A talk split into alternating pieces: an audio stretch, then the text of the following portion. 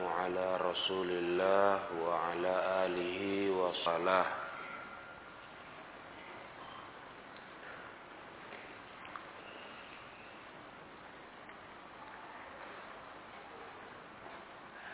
Pelajaran kita yang lalu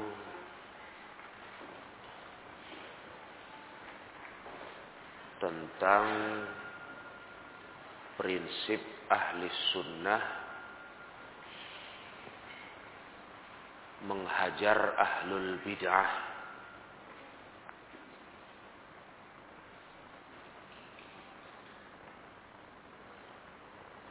Ahlul bid'ah ahlul zair. Orang-orang yang menyimpang itu harus di dihajar. Ditinggalkan tidak diajak bicara tidak disambut undangannya tidak duduk-duduk dengannya bahkan tidak makan minum bersamanya. Sampai mereka mau bertobat kembali kepada al-haq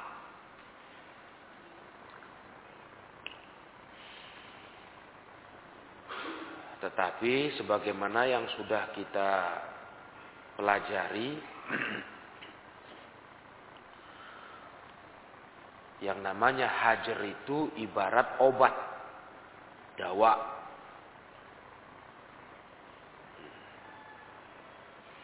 Namanya obat atas penyakit. Tentu harus dilihat reaksinya. Ada nggak fungsinya? Kalau tak berfungsi, maka jangan dipakai itu. Dengan arti al-hajru menghajar ahlul bid'ah itu bertujuan untuk memperbaiki mereka. Membuat mereka tobat. Tapi kalau mereka malah tidak tobat dengan menghajarnya, berarti kita tidak usah menghajarnya. Kita menasihatinya terus. Nah, bukan pula berarti kita diajak untuk duduk-duduk dengan mereka.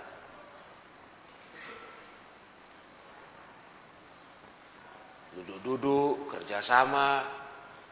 Bukan itu. Karena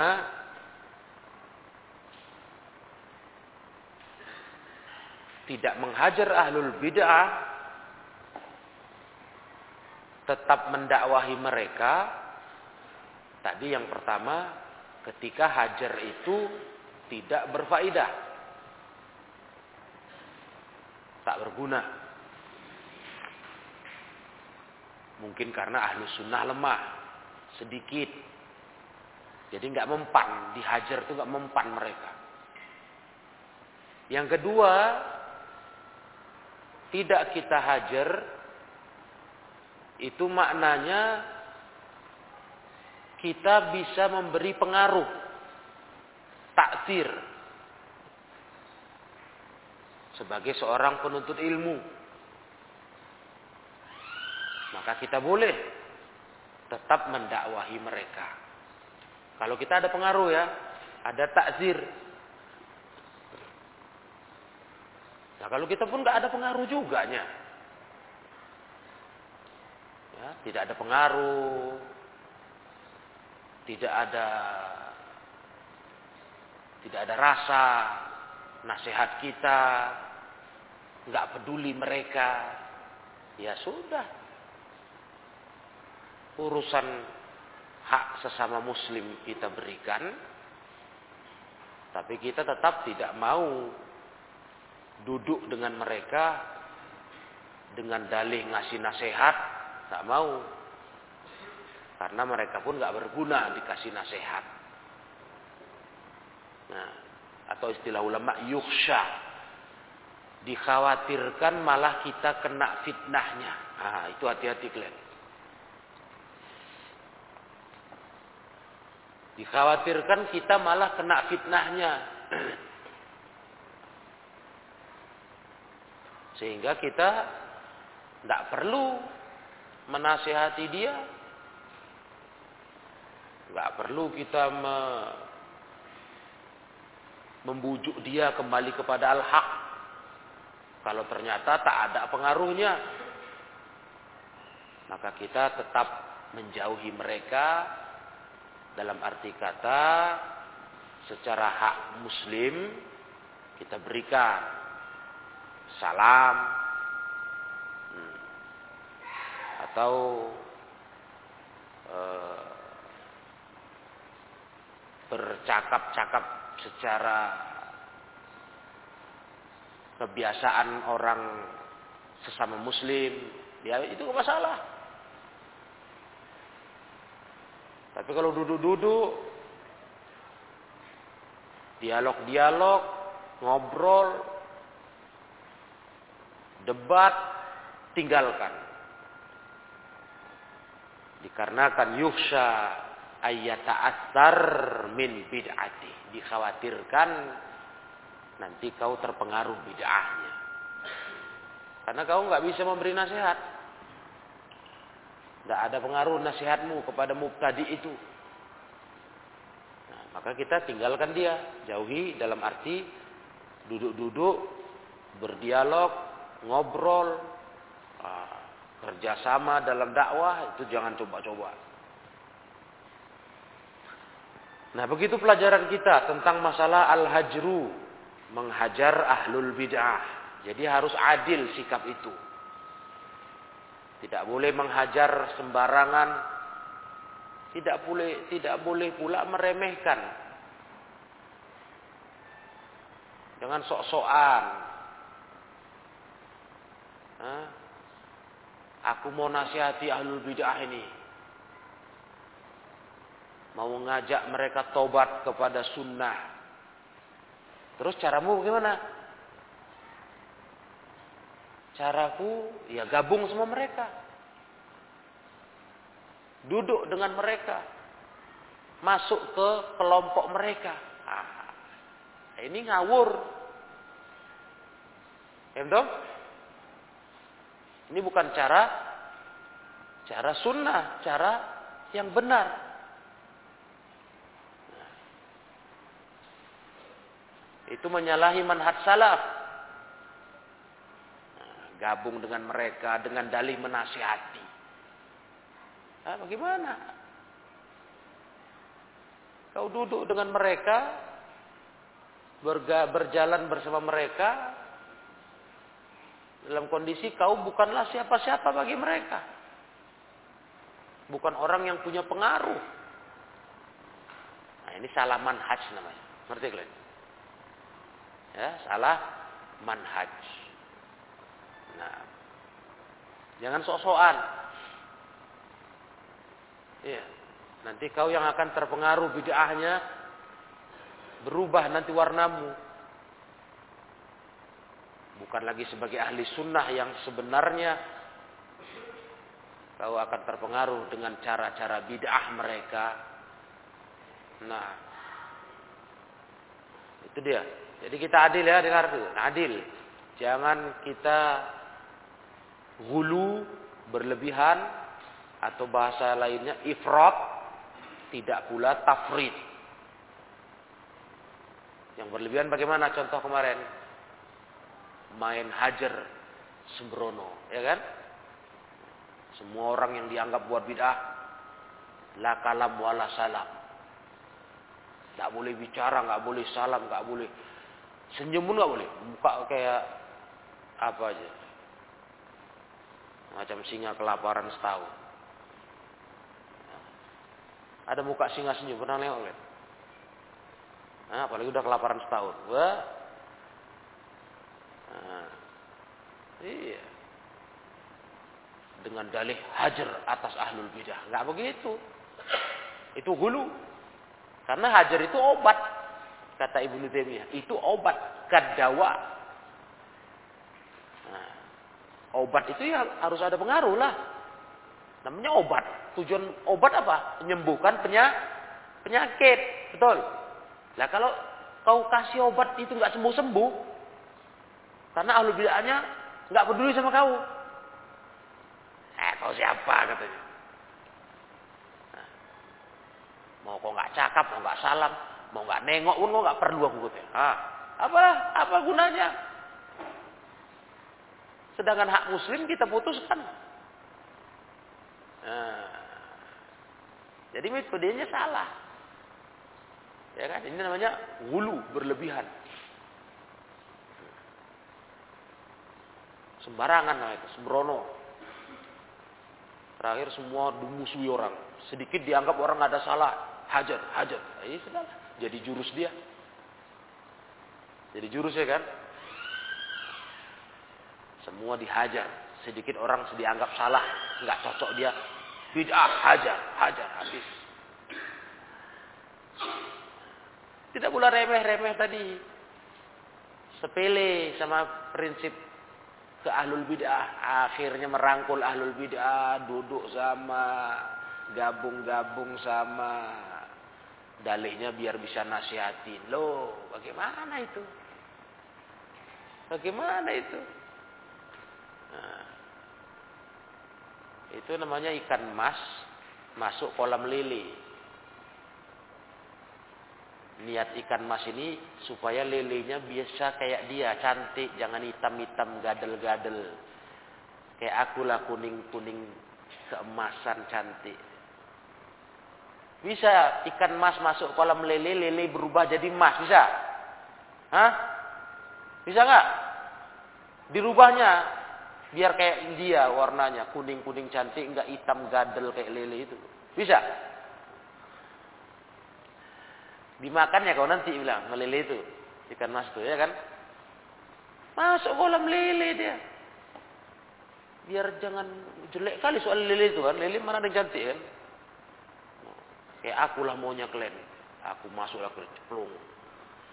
Dimakannya lah kau habis kau. Bukan berubah mereka, dimakannya. Nah itu ada sekarang orang kayak gitu. Manhat apa itu nggak tahu kita. Merubah aku merubah. Merubah apamu? Gabung kau di situ, duduk di situ kau. Merubah apamu? Kau tahu itu orang-orang bid'ah itu. Otak bid'ah, bid'ah semua. Bahkan sudah rusak sampai akidah pun rusak. Gabung kau di situ. Kerjasama kau, kau rubah mereka bisa. Ah, kau ikan mas dongok kau, masuk kolam lele kau. Mati kau nanti. Nah, gitu ya. Jadi pandai-pandai kalian manhaj ini jangan sembarangan. Makanya kalau urusan begini, urusannya mendetail, takut kita salah, tanya dulu orang berilmu. Tanya ulama bagaimana rincikan masalahnya. Oh, baru ulama jawab.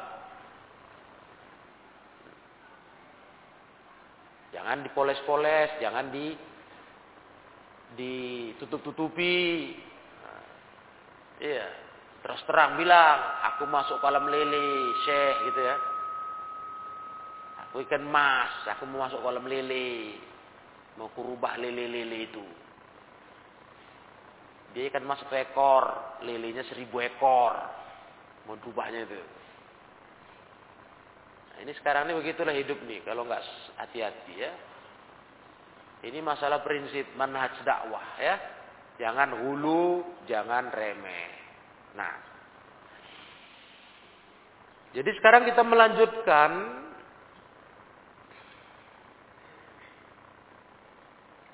wayung kirani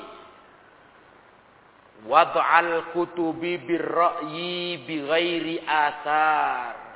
Kedua ulama ini Imam Abu Hatim, Imam Abu Zur'ah yungkirani dua-duanya mengingkari Wad'al kutubi birra'yi. Meletakkan kitab artinya mengarang. Meletakkan kitab artinya mengarang. Dengan akal. Bighairi asar tanpa pakai riwayat. Nulis kitab, ngarang kitab, ngarang buku nggak pakai riwayat dalil, pakai logika, itu ra'yu, logika, akal.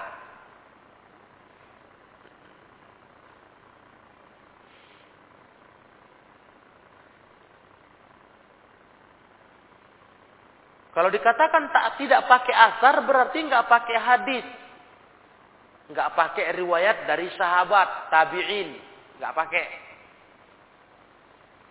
Jadi pakai logika, akal-akalan. Berarti beliau berdua, Imam Abu Hatim, Imam Abu Zur'ah ingin menasihatkan kita. Hati-hati dari kitab-kitab yang ditulis dengan akal saja. Dengan logika. Hati-hati, campakkan kitab itu, jangan kalian baca.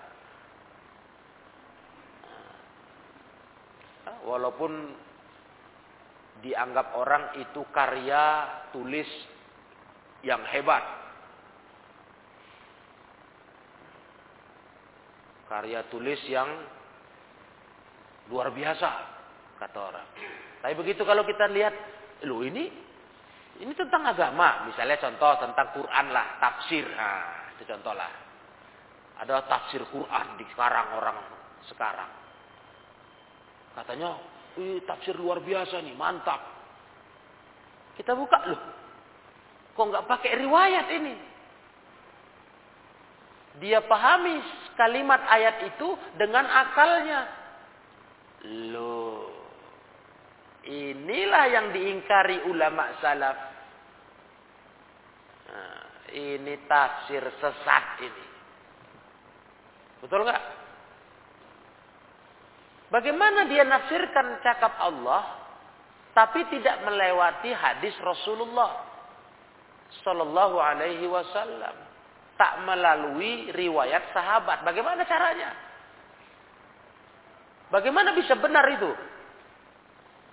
Dia cocok-cocokkan dengan zaman sekarang.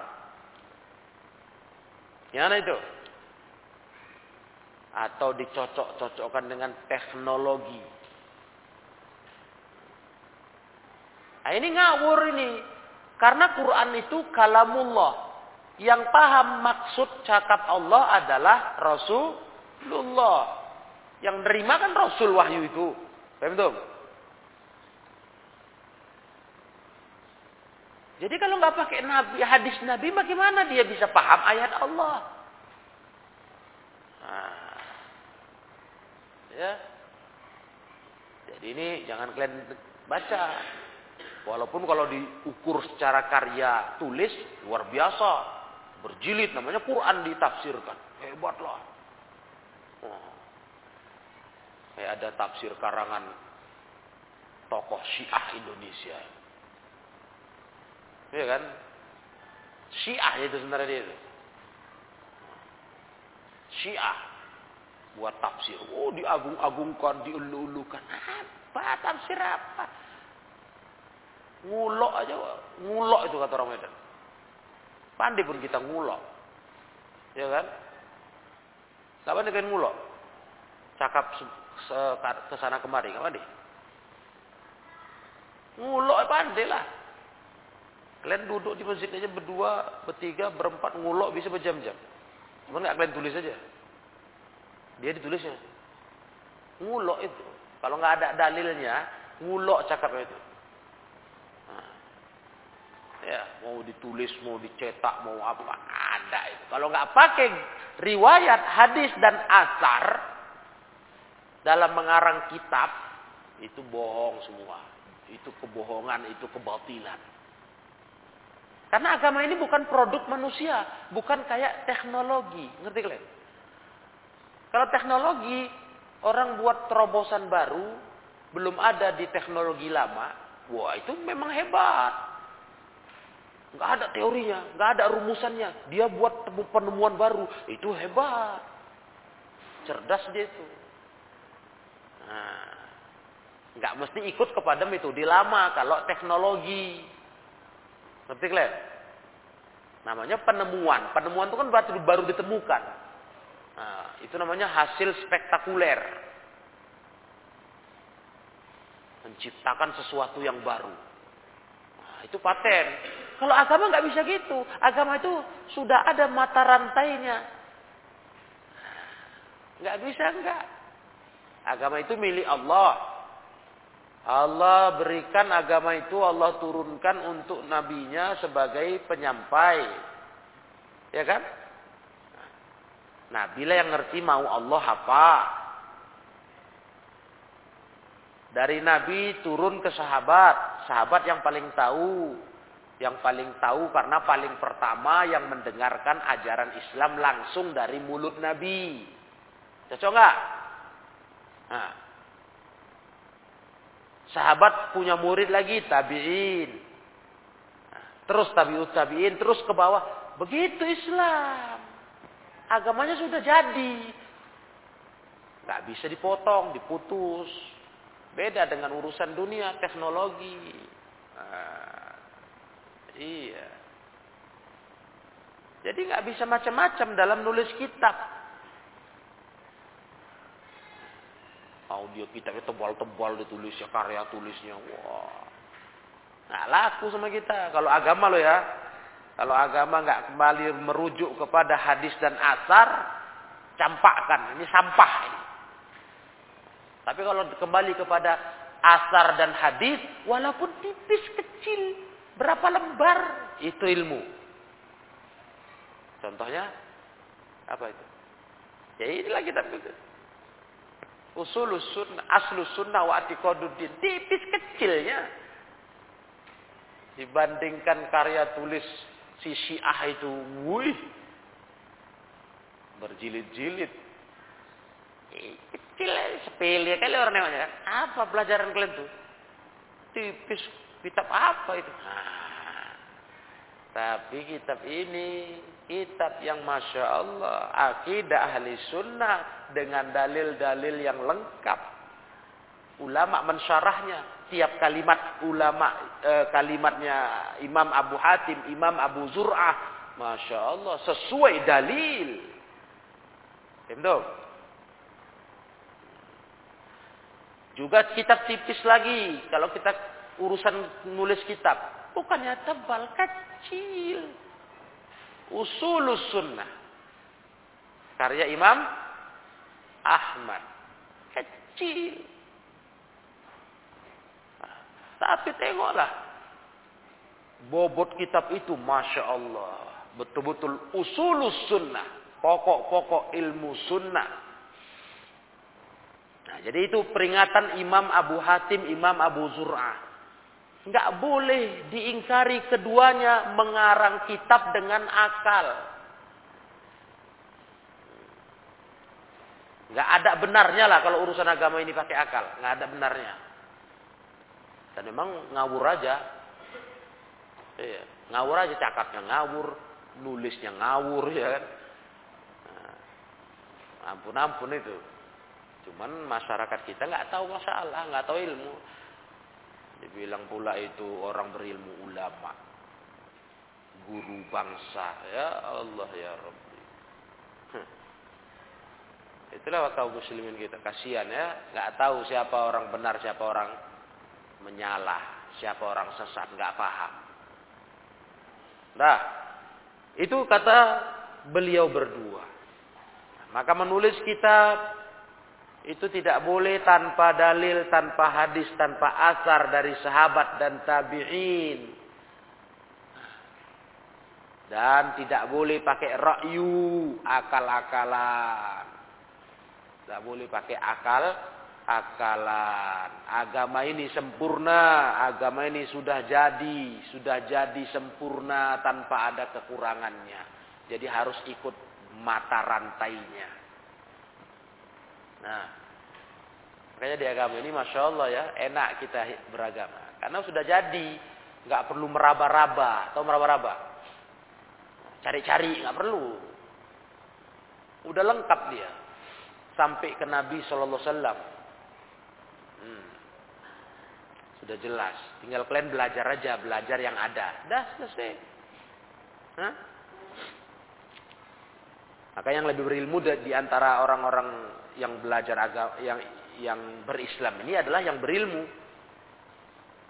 Nah, keunggulan di situ. Yang berilmu dalam arti paham ilmu, ngafal ilmu, nah, itu aja dia.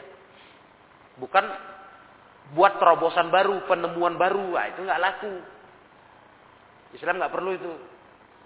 Nah, itu makanya kalian intinya belajar tuh itu dia, ngerti ilmu alat, Ebdom.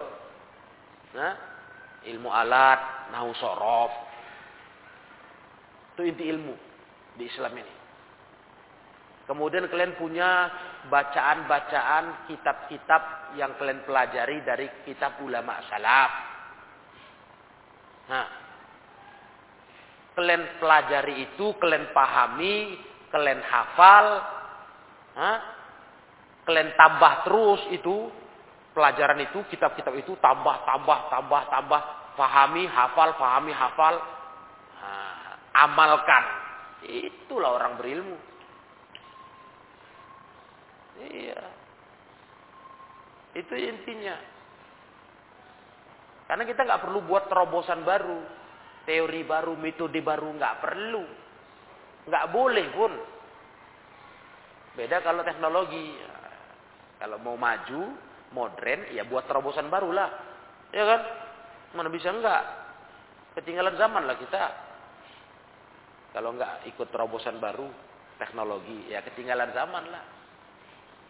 Nah, makanya orang kalau di dunia, jenius dia, kalau dia tahu perkembangan dunia, ah, itu orang paten. Ya. Kalau di dunia, kalau di agama enggak gitu. Karena nggak ada perkembangan baru dalam hukum. Hukum itu itu aja. Laku sampai kiamat laku hukum itu. Tak pernah basi. Karena itu milik Allah. Allah yang maha tahu. Jadi inti, intinya itu berilmu itu itu intinya. Nah, tidak perlu kita melampaui batas pura apa sok-sokan orang berilmu tapi pakai akal-akalan nggak perlu sama kita itu. Yang penting sama kita tadi ya. Ilmu itu sesuai jalur kitab was sunnah dengan asar sahabat.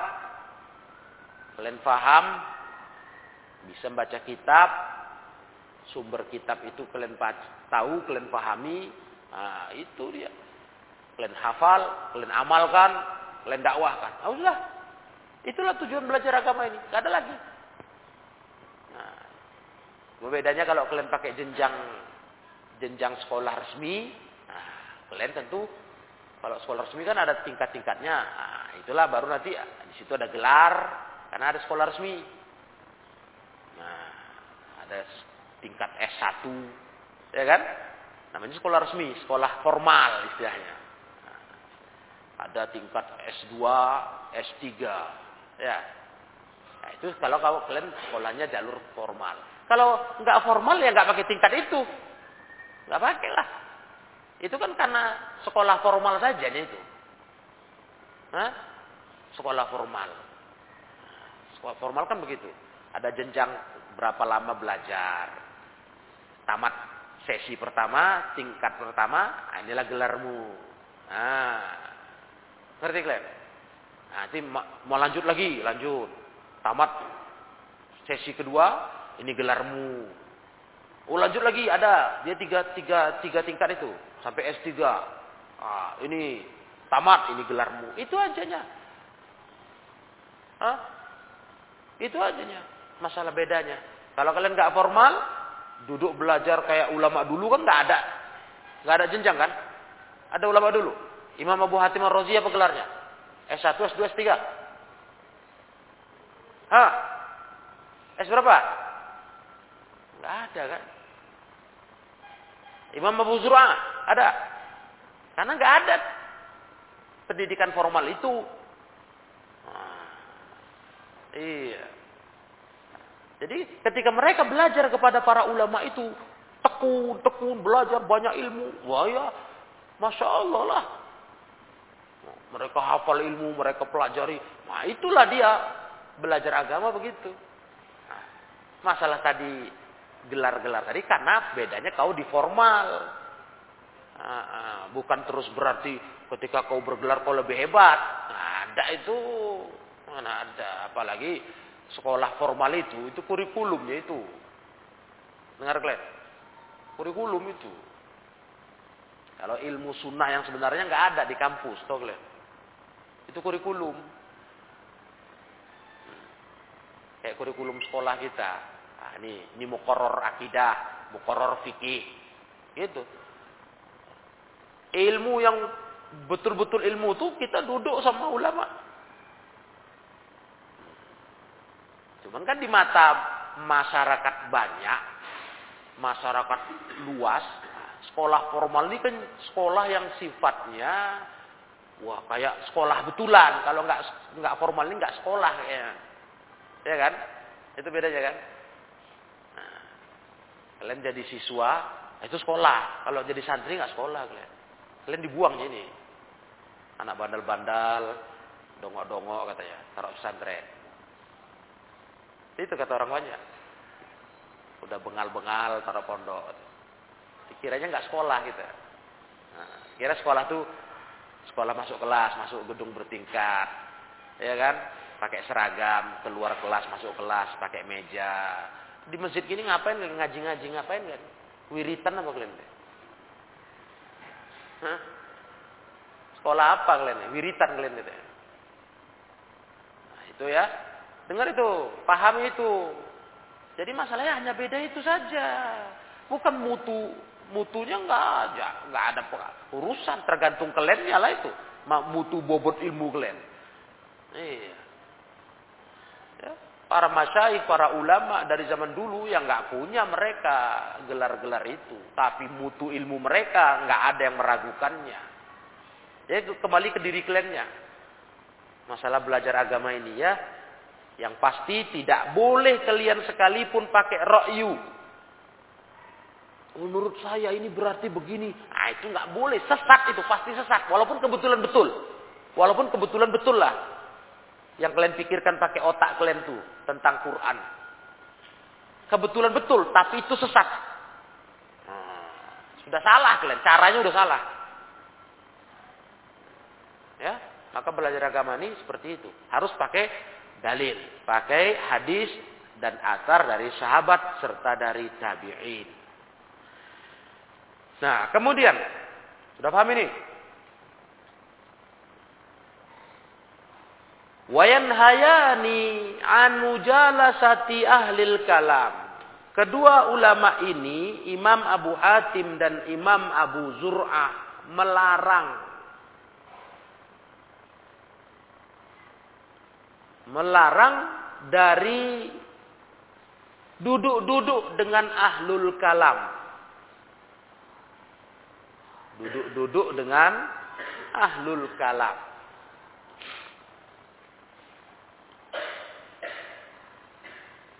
Sebenarnya tadi udah kita singgung juga tadi. Mengulangi pelajaran yang lalu. Meluruskan pengertian hajar. Ya. Bukan berarti ketika kita nggak menerapkan hajar. Terus mau membaur. Bergabung. Dengan dalih Zaman ini nggak perlu hajar lah, nggak mempan, kita lemah, kita sikit. Terus kau bergabung gitu, Hah? Itu yang tadi kita katakan tafrid. Hah? Tafrid itu remeh ya kan? Kalau ifrat berlebihan, hulu. Paham, paham ini semua? Tafrid itu remeh, sepele sama ahlul bid'ah. Kita nggak begitu. Ahlul bid'ah itu musuh agama, perusak. Nah, itu perusak agama. Jadi jangan meremeh-remeh dengan mereka. Nah, inilah dia ahlul kalam. Dua ulama gini, Imam Abu Hatim, Imam Abu Zurah melarang duduk-duduk dengan ahlul kalam. Ahlul kalam sering kita terjemahkan bebas dengan terjemahan ahli filsafat. Itu terjemahan kita. Sebenarnya kalau kita mau lihat lebih jelas tentang ahlul kalam atau pengertian kalimat kalam. Kalam ini kalau dilihat dari sejarahnya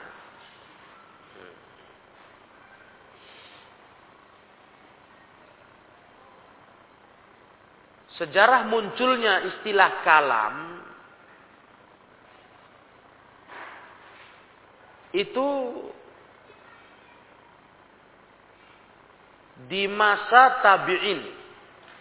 Ahlul kalam itu munculnya di masa tabi'in. Akhir-akhir malah. Akhir-akhir masa tabi'in. Di negeri Basrah. Basrah Irak di akhir-akhir masa tabi'in.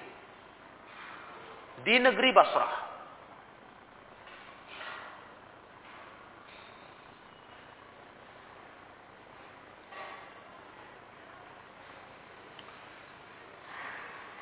Ada dua pendapat asal mula dinamakan ahlul kalam. Maka mereka dibilang ahlul kalam. Ketika mereka muncul di negeri Basrah di akhir-akhir masa tabi'in ya.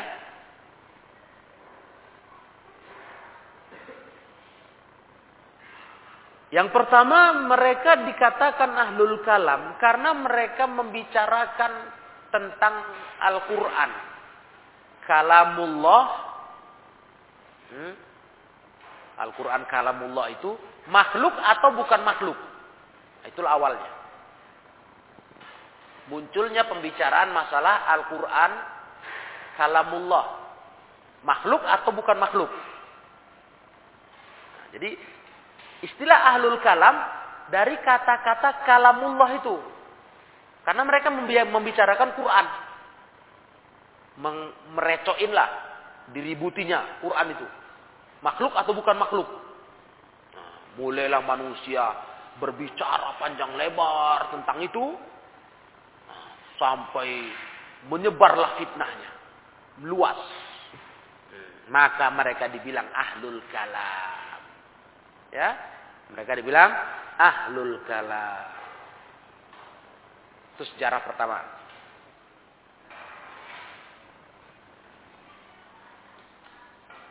kenapa dikatakan ahlul kalam tadi karena mereka membicarakan Quran kalamullah makhluk atau bukan makhluk dan mereka akhirnya banyak cakap.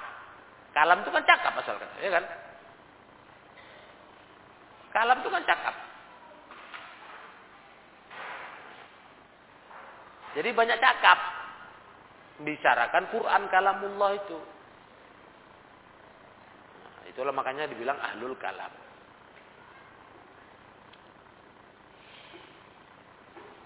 Pendapat kedua mengatakan mereka dibilang ahlul kalam gara-gara apa? Mereka banyak berbicara, berdebat tentang masalah akidah. Bukan hanya masalah Quran, masalah akidah semua diperdebatkan, direcoin. Masalah sifat, sifat Allah. Wow. Tahulah kita sudah, alhamdulillah udah belajar kita. Ada kelompok Jahmiyah, ada Mu'tazilah, ada Ash'ariyah, ada Karomiyah, Kullabiyah, Maturidiyah. Ih, banyaknya. Mereka ber, banyak berbicara tentang akidah. Nah, tapi bicaranya nggak pakai dalil, kan itu. Nggak bersandar kepada dalil yang benar. Mungkin dalilnya ada, tapi pahamnya nggak benar. Maka mereka pun dinamakan ulama dengan nama ahlul kalam.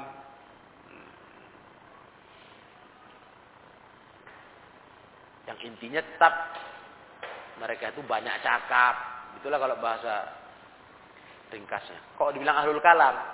Karena mereka banyak cakap yang keluar dari aturan agama. Kalam itu kan. Iya.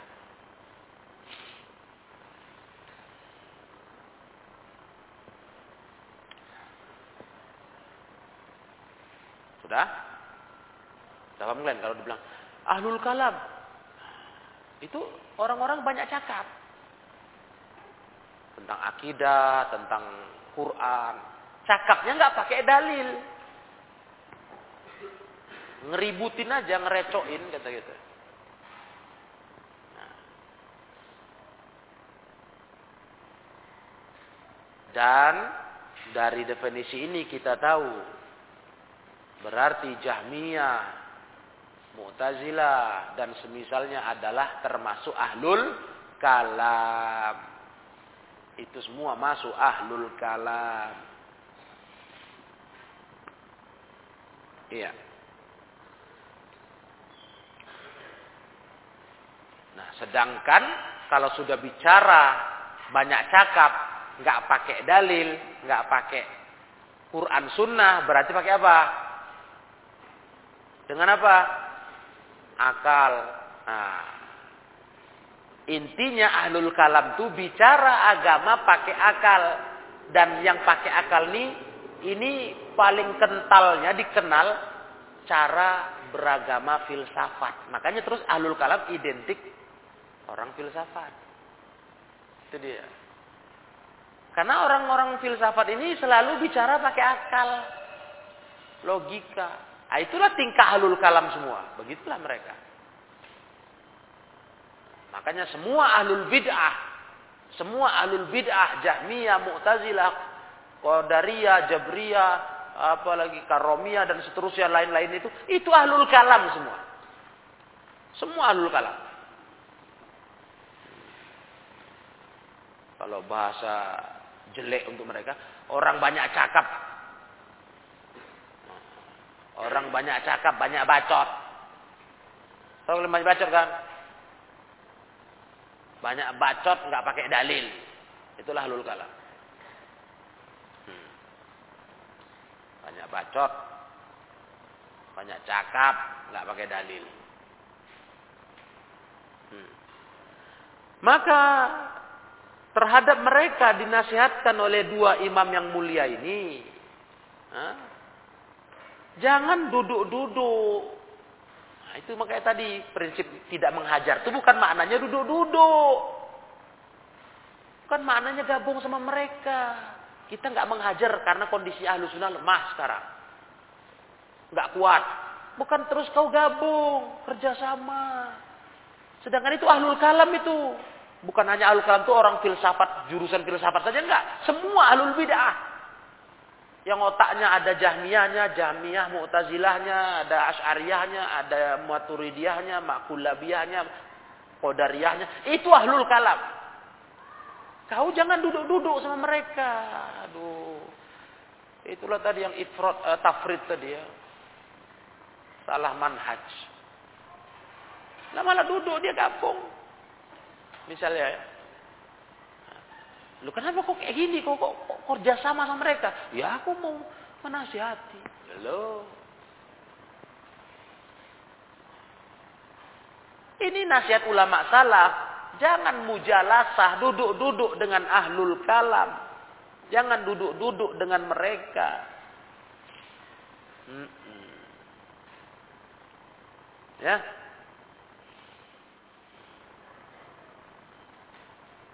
Di antara yang dikhawatirkan kata ulama duduk-duduk dengan ahlul kalam, ahlul bid'ah adalah apa? Selain khawatir subhat masuk otak kita, rusak manhaj kita. Yang ditakutkan apa?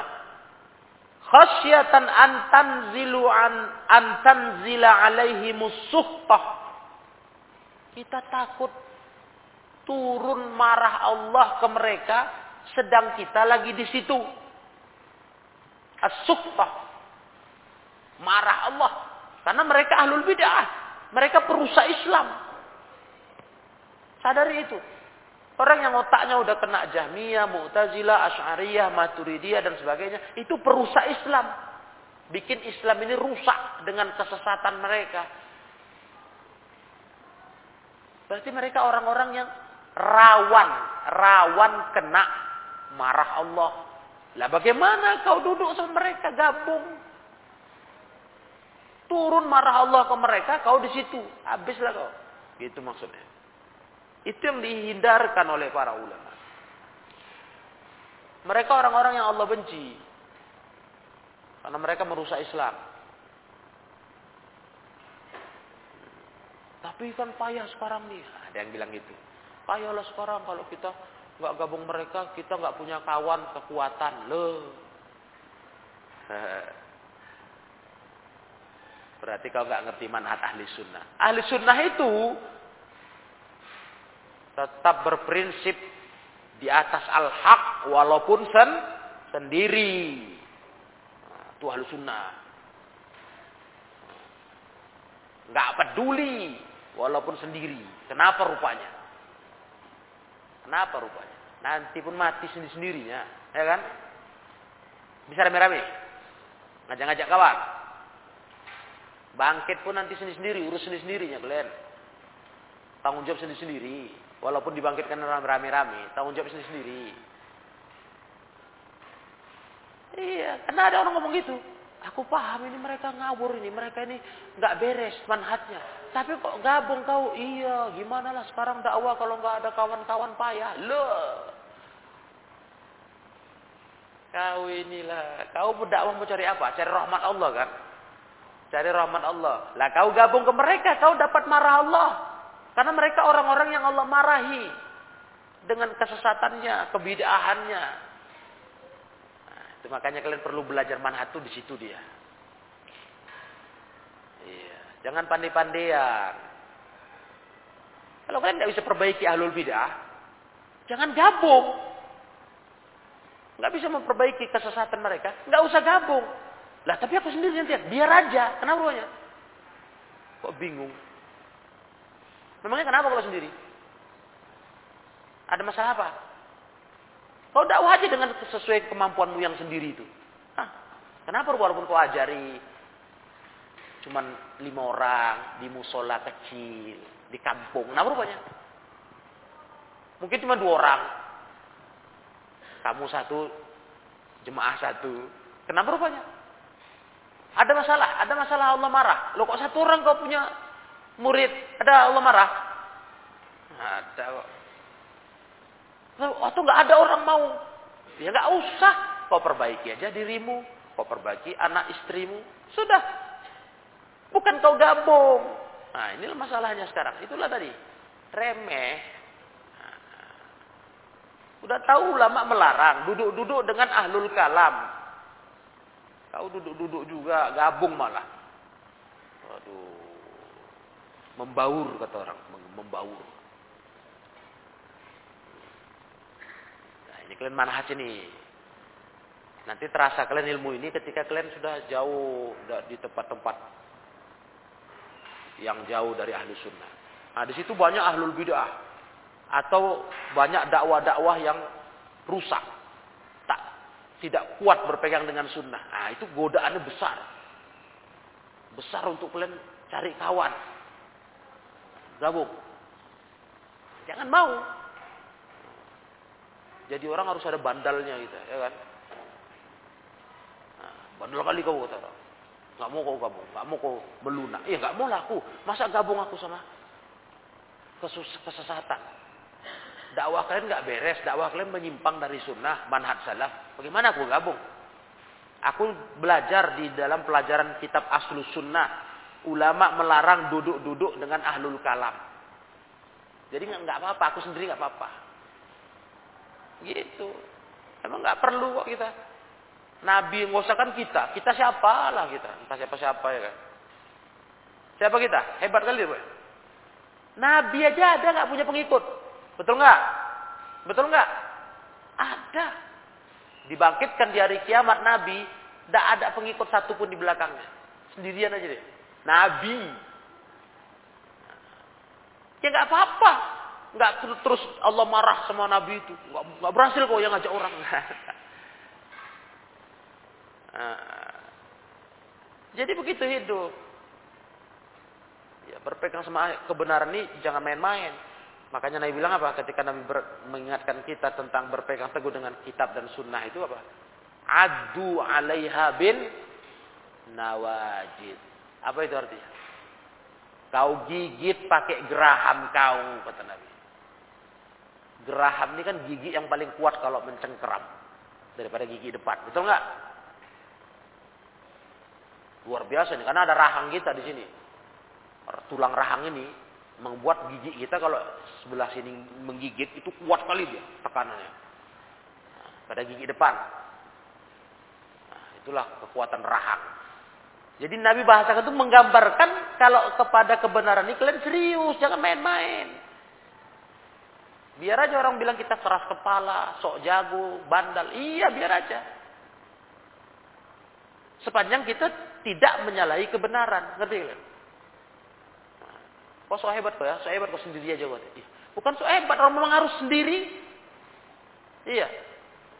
Kayak ikan mas tadi. Kenapa kok mesti kau gabung ke ikan lele bilang? Kau cuma sendiri kan masih sendiri aja kok hidup. Kau main kok jenis kok beda. Ngerti kan? Kok jenis kok beda? Biar aja kau sendiri, nggak ada kawan kau kan? Ya udah sendiri. Jangan kau masuk ke kolam lele itu ganas-ganas itu. Lumat kau nanti. Ikan paus pun dimakannya itu. Jangankan lele, eh jangankan ikan emas ya kan. Lele jangan salah kan.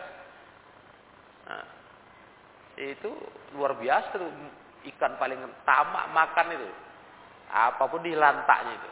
Nah. Gitu. Jangan aku ada kawan sendiri. Ya kau memang kau lain beda, kau jenis kau beda, kau ikan emas. Nah, udah kau jangan jangan loncat ke kolam lele, pokoknya kau sendiri aja. Nah, gitulah. Sampai nanti ada masanya datang lagi ikan mas lain. Nah, baru kita punya kawan, ya kan? Kalau nggak ada kawan, biar aja sendiri. Masa pula mau gabung sama ikan lele? Matilah kita. Lumat. Selesai. Satu satu sisi pun tak sisa. Iya, istilah orang gitu kan. Sehelai rambut pun tak sisa. Lumat semua, ludes. Nah, begitulah nasihatnya Imam Abu Hatim dan Imam Abu Zur'ah. Dah, jadi ini pelajaran kita. Dan masalah ahlul kalam ini masih ada tambahan lagi nanti poin berikutnya insya Allah. Nah, supaya kita bisa e, menyempurnakan pelajaran ini karena ini sudah masuk pelajaran-pelajaran bagian akhir dari kitab e, Aslus Sunnah wa Tiqaduddin. Ya. Wallahu a'lam. Ilahuna. Sampai di sini. Subhanakallahumma wa bihamdik asyhadu an la ilaha illa anta astaghfiruka wa atubu ilaik walhamdulillahi rabbil alamin.